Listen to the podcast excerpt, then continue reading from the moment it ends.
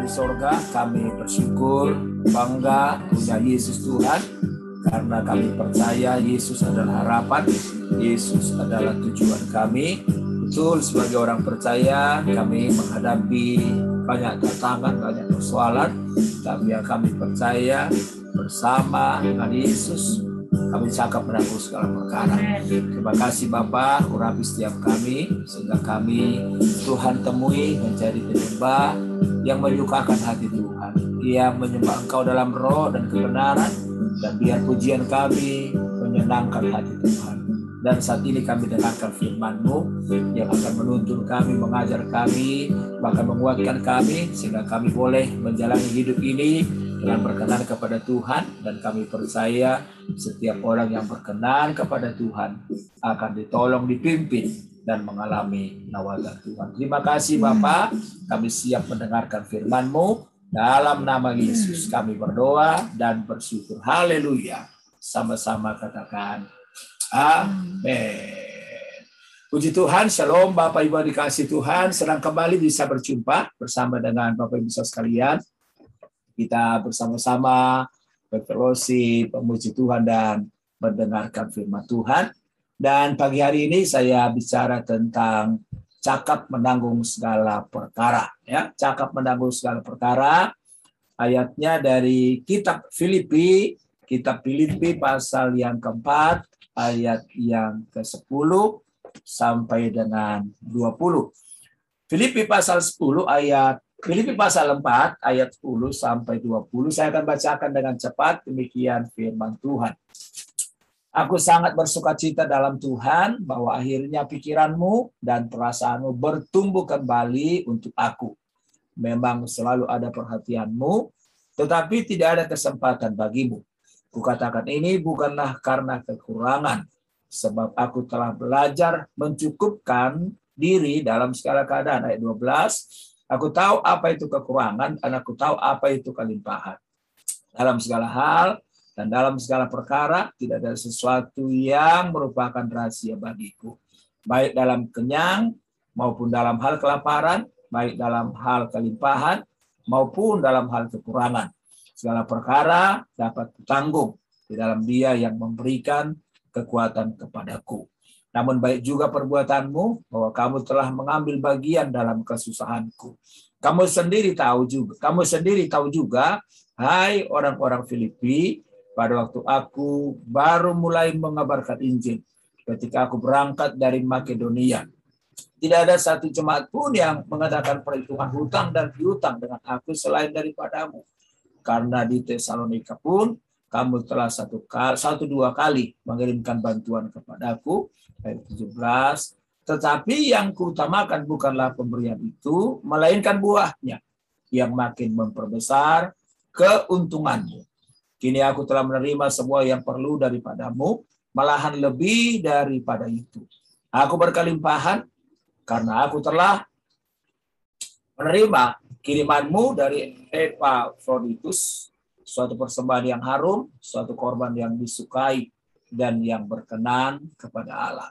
Allahku akan memenuhi segala keperluanmu menurut kekayaan dan kemuliaannya dalam Kristus Yesus. Dimuliakanlah Allah dan Bapa kita selama-lamanya. Nah, Bapak Ibu yang dikasih Tuhan, kita sungguh bersyukur, kita sungguh bangga karena kita tahu kita semua orang-orang pilihan Tuhan. Amin.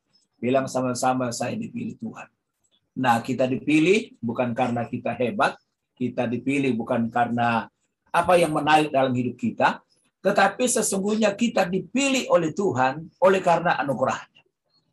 Kita bukan sekedar dipilih, tapi kita diangkat menjadi anak-anak Tuhan, bahkan sebagian kita melayani Tuhan, ya kan? Dan kita dibebaskan dari kuasa kegelapan, kita dimerdekakan, itu sebabnya Paulus berkata dalam ayat 20, dimuliakanlah Allah dan Bapa kita selama-lamanya.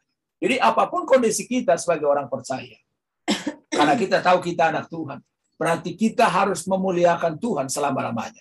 Amin. Jangan sampai waktu kita kelihatan diberkati secara jasmani, secara finansial, ya kan? Lalu penyembahan kita oh, luar biasa. Tapi giliran kita susah, kita nggak menyembah Tuhan.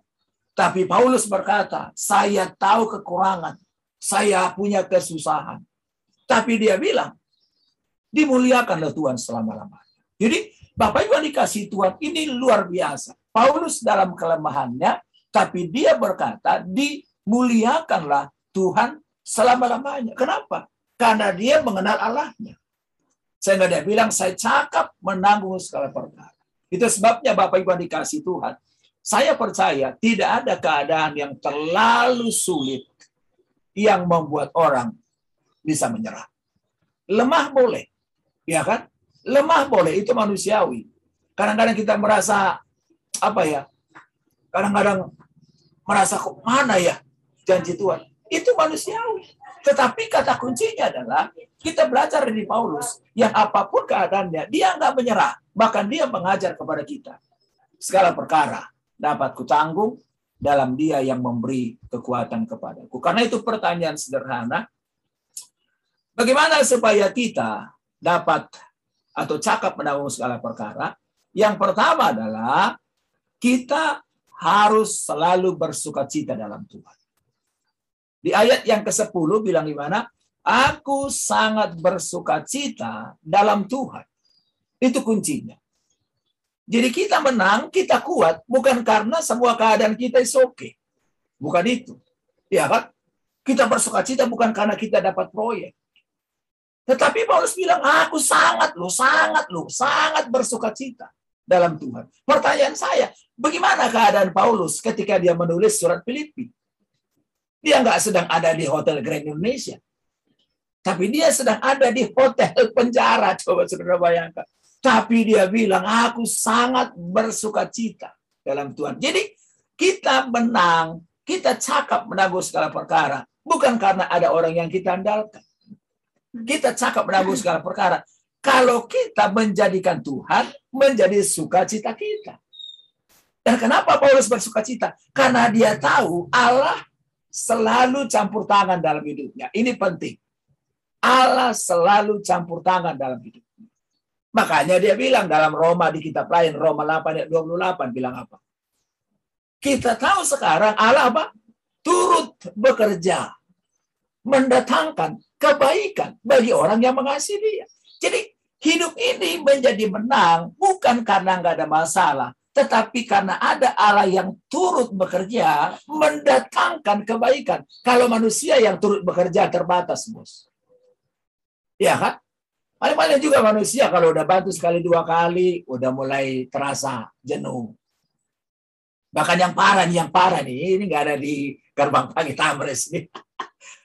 Orang membantu kita turut bekerja, tapi di belakang dia omongin kita. Oh kalau bukan karena gue udah mati dia kemarin. Nah, ini ngeri. Tetapi ini Paulus, aku sangat bersuka cita dalam Tuhan. Kenapa? Karena Paulus tahu Allah turut bekerja dan cara Tuhan bekerja sangat luar biasa. Sudah bayangkan, Paulus dalam penjara, tetapi Tuhan menggerakkan jemaat di Filipi untuk mensupport dia. Ini luar biasa. Jadi dia sadar, kalaupun kamu membantu saya, kalaupun kamu membantu pelayanan saya, itu bukan karena kamu hebat. Jangan menyombongkan diri. Tapi Paulus bilang, karena Tuhan yang membuat kamu berbuah. Oh, luar biasa. Dan Paulus bersuka cita. Kalau jemaat di Filipi menghasilkan buah, maka itu mendatangkan keuntungan bagi mereka. Jadi fokus Paulus bukan kepada berkat, tetapi dia juga bersuka cita karena dia lihat orang lain bertumbuh. Dia lihat jemaat yang dia layani bertumbuh sore nih buat kami sebagai hamba Tuhan. Hal yang paling menyedihkan adalah kalau kita lihat orang yang kita layani sudah lama tapi nggak bertumbuh. Benar. Bahkan kalau sore kok ngomong nih, kalau ada pernah orang memberikan berkat buat kita, memberikan berkat. Tetapi kalau pada ujungnya kita lihat dia nggak bertumbuh, aduh, menjadikan. Jadi Paulus bersuka cita kenapa? Karena dia tahu Allah turut bekerja untuk mendatangkan kebaikan buat dia. Tetapi dia juga bersuka cita karena jemaat yang dilayani mengalami pertumbuhan. Saya bersuka cita Bapak Ibu. Waktu mulai gerbang pagi ini saya pikir orang bisa bertahan gak ya doa di lewat zoom-zoom begini ya. Ya, Tetapi hari-hari ini saya bersyukur saya lihat, wow, ada saja orang yang ikut dalam doa pagi. Ya, dulu saya pikir, ah udahlah, pokoknya kita mulai saja dulu. Nanti mau dua tiga orang itu udah korum doa ya kan. Kalau kita bilang kan di mana dua tiga orang berkumpul, aku ada di tengah mereka. Tapi saya lihat belakangan lebih dari 30. Naik lagi. Ya kan? Orang itu saudara aja lagi orang lain tambah rahasia lagi. Nah, jadi saudara, Paulus bersuka cita. Kenapa? Karena dia fokuskan pandangannya kepada Tuhan. Kalau kita fokuskan pandangan kita kepada dunia, kita nggak pernah bersuka cita secara sejati. Kita fokuskan hidup kita kepada barang-barang yang branded. Selalu ada muncul barang yang branded. Betul nggak? Ya? Hari-hari ini keluar merek di Prancis Louis Vuitton ya. nah bulan depan keluar lagi Louis Simamora ya yang mau kita pilih. Jadi saudara dikasih Tuhan menarik nih. Paulus dalam penjara, Paulus sedang mengalami kesusahan, Paulus sedang mengalami kekurangan, tapi dia bilang aku sangat bersuka cita dalam Tuhan. Kenapa? Karena Tuhanlah yang mengatur keadaan. Kalau Tuhan mau memberkati kita, Tuhan bisa jamah hati orang loh. Nggak mesti sharing, nggak mesti ngomong.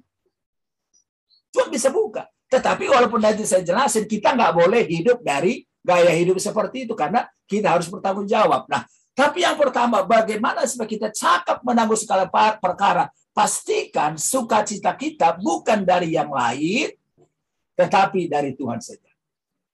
Yesus bilang sukacita yang saya berikan tidak seperti yang diberikan oleh dunia sukacita yang saya beri melampaui akal dan pikiran.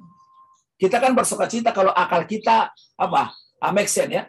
Kalau uh, akal kita masih melihat tabungan kita masih oke, okay, bersukacita. Betul nggak? Ya. Kalau kita melihat apa? Uh, secara fisikly semua is oke, okay. ah, kita bersukacita. Tapi Yesus bilang melebihi akal dan pikiran manusia. Yang kedua, Bagaimana supaya kita cakap menanggung segala perkara? Yang kedua, ayat 13 dikatakan seperti ini. Segala perkara dapat kutanggung di dalam dia yang memberikan kekuatan kepadaku. Nah, berarti bagaimana supaya kita bisa bersuka cita atau cakap menanggung segala perkara? Yang kedua adalah ber, uh, jadikan Tuhan sumber kekuatan kita. Jadi yang pertama, baga- mengapa kita dapat bersuka cita dalam segala perkara? Yang pertama karena Tuhan adalah sumber sukacita. Yang kedua adalah karena Tuhan memberikan kekuatan kepada Bapak Ibu yang dikasih Tuhan, tidak ada jaminan bahwa dalam hidup ini kita tidak akan mengalami situasi yang melemahkan. Satu saat kita akan sakit kok. Mungkin belum sekarang. Ya. Atau apa nanti kita mau udah tua. Atau mungkin hidup kita sudah melayani, tapi bisa aja keluarga kita masih belum is okay. Ada aja yang melemahkan. Ya kan? Atau mungkin di rumah tangga kita bagus. Tapi pekerjaan ada kalanya ada tantangan. Kadang-kadang kita nggak dihargai. Hal itu bisa membuat kita menjadi lemah.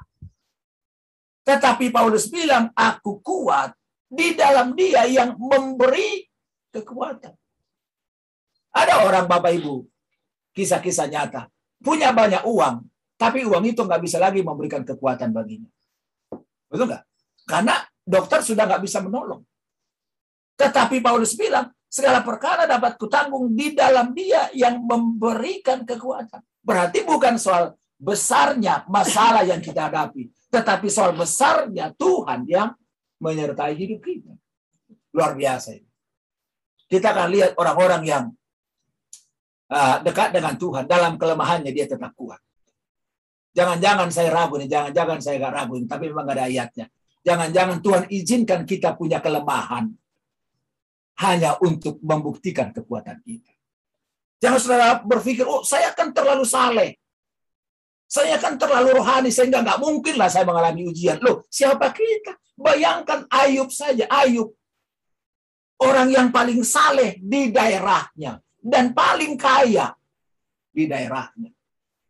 Tapi Ayub harus Tuhan izinkan kehilangan banyak hal. Dia harus kehilangan hartanya. Dia harus kehilangan anak-anaknya. Dia juga melihat saudaranya nggak mensupport dia. Mungkin dulu waktu Ayub diberkati saudaranya bilang, Hore Ayub paling hebat. Tapi gitu Ayub punya masalah. Mereka menghakimi dia. Dan secara manusia kalau Ayub nggak kuat, dia bisa lemah. Dan memang secara manusia, Ayub juga pernah hampir lemah. Tapi pada ujungnya, Dia tetap kuat dalam Tuhan. Kenapa? Karena memang kelemahan-kelemahan yang kita hadapi, kalau kita mau positif, kalau kita mau lihat firman, sebetulnya itu sesuatu yang sangat indah.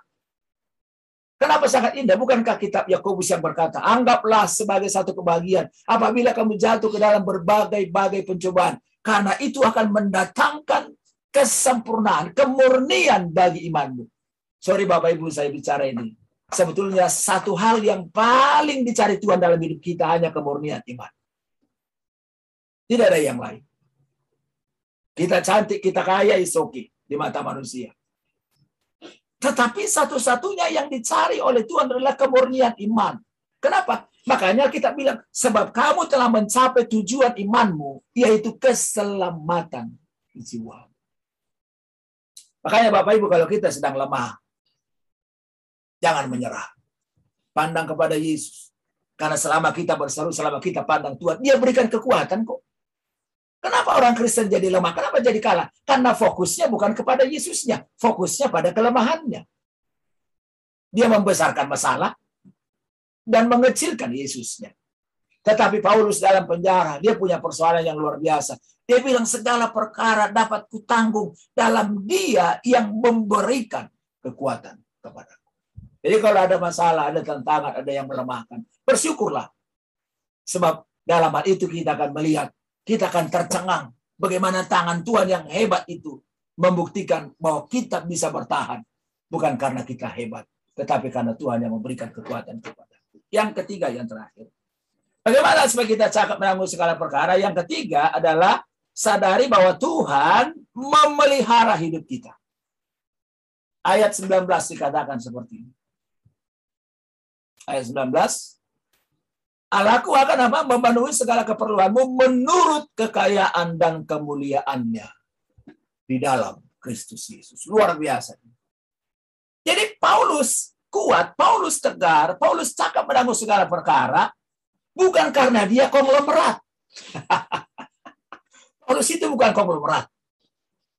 Bahkan kalau saudara baca konteks ayat yang kita baca, itu, itu Paulus memperhatikan loh.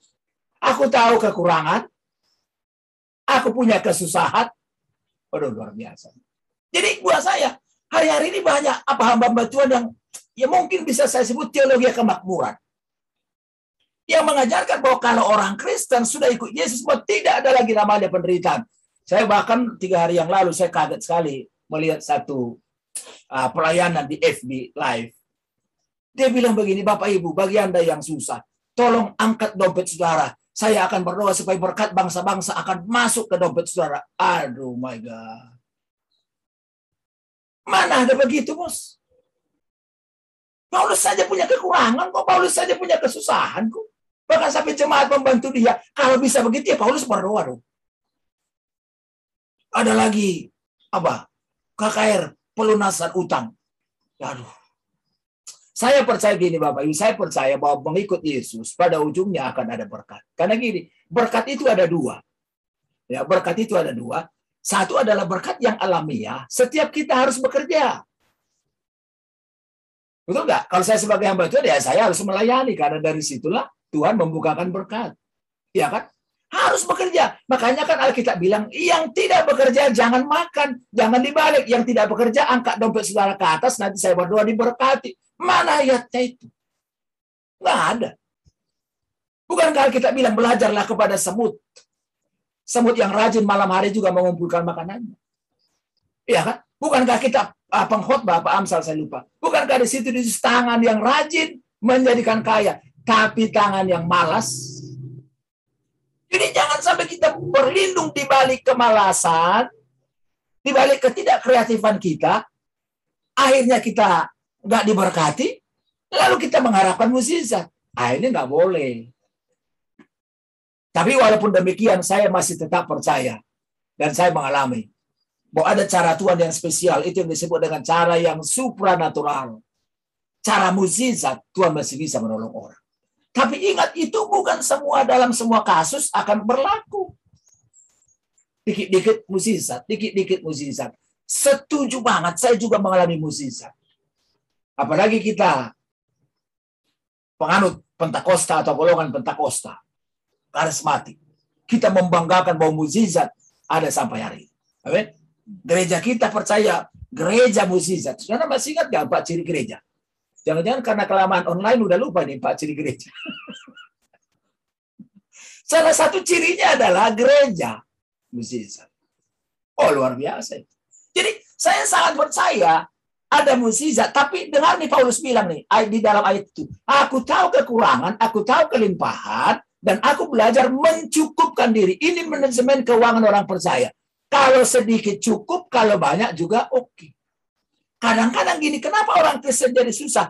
Karena nggak bisa adaptasi dengan manajemen keuangan. Pemasukan sedikit, tapi pengeluaran banyak. Nggak alkitabiah.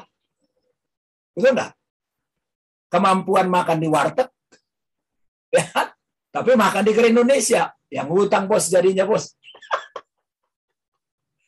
Itu. Waduh, saya dulu punya tawan hamba Tuhan. Aduh, dia kalau bersaksi, eh betul-betul nih Bapak Ibu. Saya pikir luar biasa kesaksiannya. Dia bilang, woi Pak Pendeta, ini saya punya baju 3 juta ini. Udah saya bilang, bagus juga ya. ya. Terus saya punya sepatu 2 juta ini. Oh bagus juga nih. Tapi Bapak Ibu nggak lama, enam tahun kemudian dia nangis-nangis. Kenapa? Karena udah dicari kolektor. Ternyata semua digesek, gesek sana, gesek sini. Aduh. Jadi nggak apa-apa Bapak Ibu. Bapak Ibu. Kalau memang Tuhan masih kasih kita sederhana berkat, ya sudahlah, kita kelolalah dengan baik. Karena Paulus bilang, aku tahu kekurangan, aku tahu kelimpahan, aku berusaha mencukupkan diri dalam segala hal. Karena kalau di situ menarik lagi ada ayat di bawah, cuman nggak sempat saya jelaskan. Dia bilang, aku tidak pernah berurusan dengan soal utang. Utang. Tuh. Ngeri ya. Sekarang ini kan ada banyak orang yang berusaha hidup dari utang utang sana, utang sini. Itu diminta uang uh, utang uang uang minta bayar utangnya, eh belum gajian. Udah tiga bulan belum gajian juga, oh berarti nganggur nah, ini jadi masalah. Jadi saya diberkati sekali. Kenapa? Paulus cakap menanggung segala perkara. Karena memang dia tahu Tuhan memelihara hidupnya. Tapi dengar baik, dipelihara oleh Tuhan bukan berarti hidup kita harus berkelimpahan secara finansial. Bukan berarti harus kaya. Orang yang berkekurangan juga, orang yang secukupnya juga diberkati Tuhan. Memang di masa di masa-masa air ini memang sih kadang-kadang kan orang menilai kita berdasarkan apa yang kita pakai. Betul nggak?